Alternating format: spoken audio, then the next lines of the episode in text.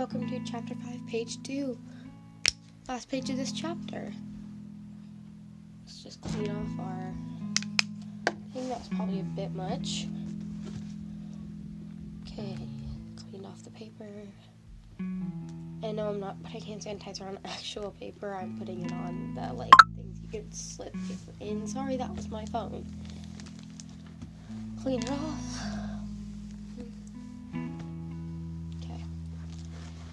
This is really cool. We get a flashback from her perspective.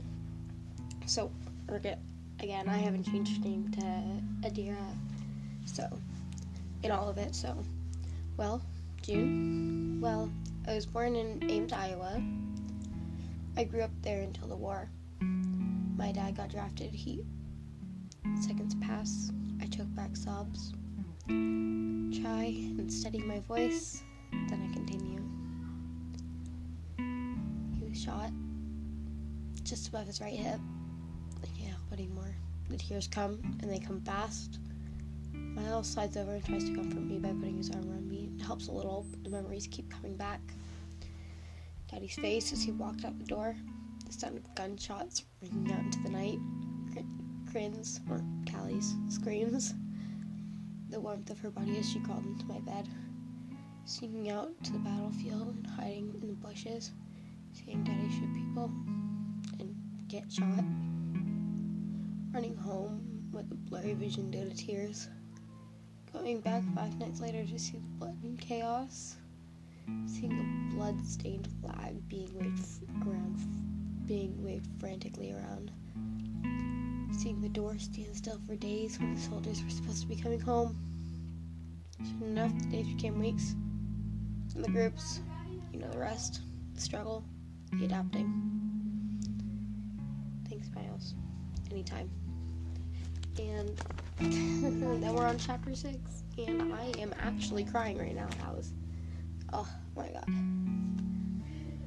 So we're gonna add a little bit more description to that, but um, yeah. Oh my god, I'm actually crying. Okay. So well, dear.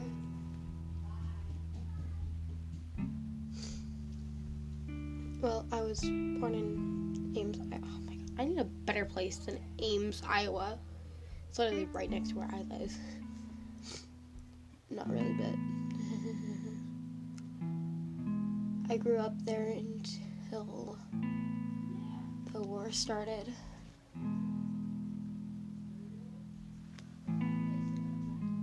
My dad got drafted. He the seconds pass. I choke back sobs try and steady my voice, then I continue. He was shot just above his right hip. Can't help it anymore. The tears come and they come fast.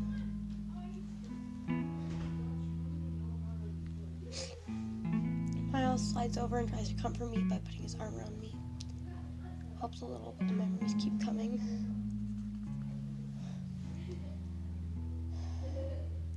Daddy's face as he walked out the door. Mom's silence at dinner.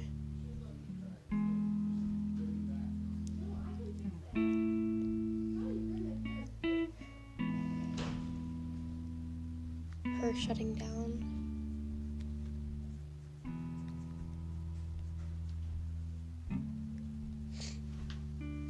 The sound of gunshots ringing out into the night. Callie's. I need to change that. Callie's. Screams. Warmth of her body as she crawled into my bed. Sneaking out. Sneaking out to see the battlefield. And hiding in the bushes nearby. So this one might be a little shorter just because I already it was decently descriptive. So Wait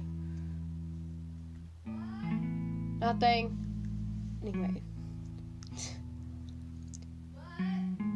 Nothing, go away. trying to record something. seeing Daddy shoot people and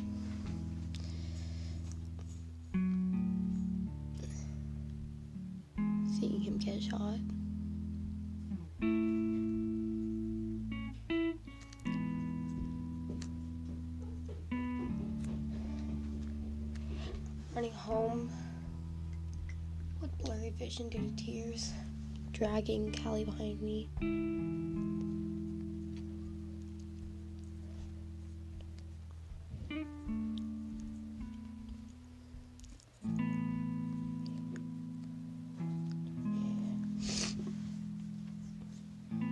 Going back five minutes later to see the blood and the chaos.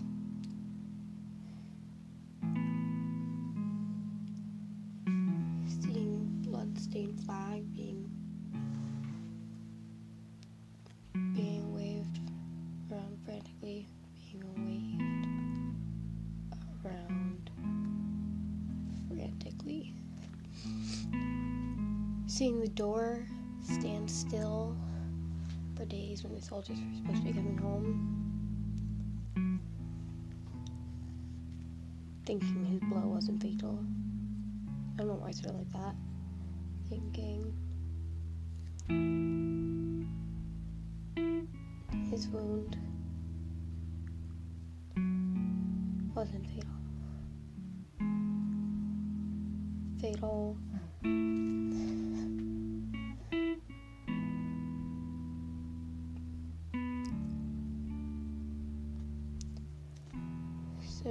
The days became weeks, and the groups, and the rest, the struggle, the adapting. Thanks, Miles. Anytime.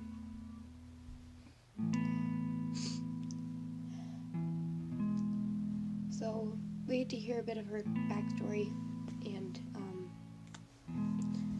it, I'd say hers was worse.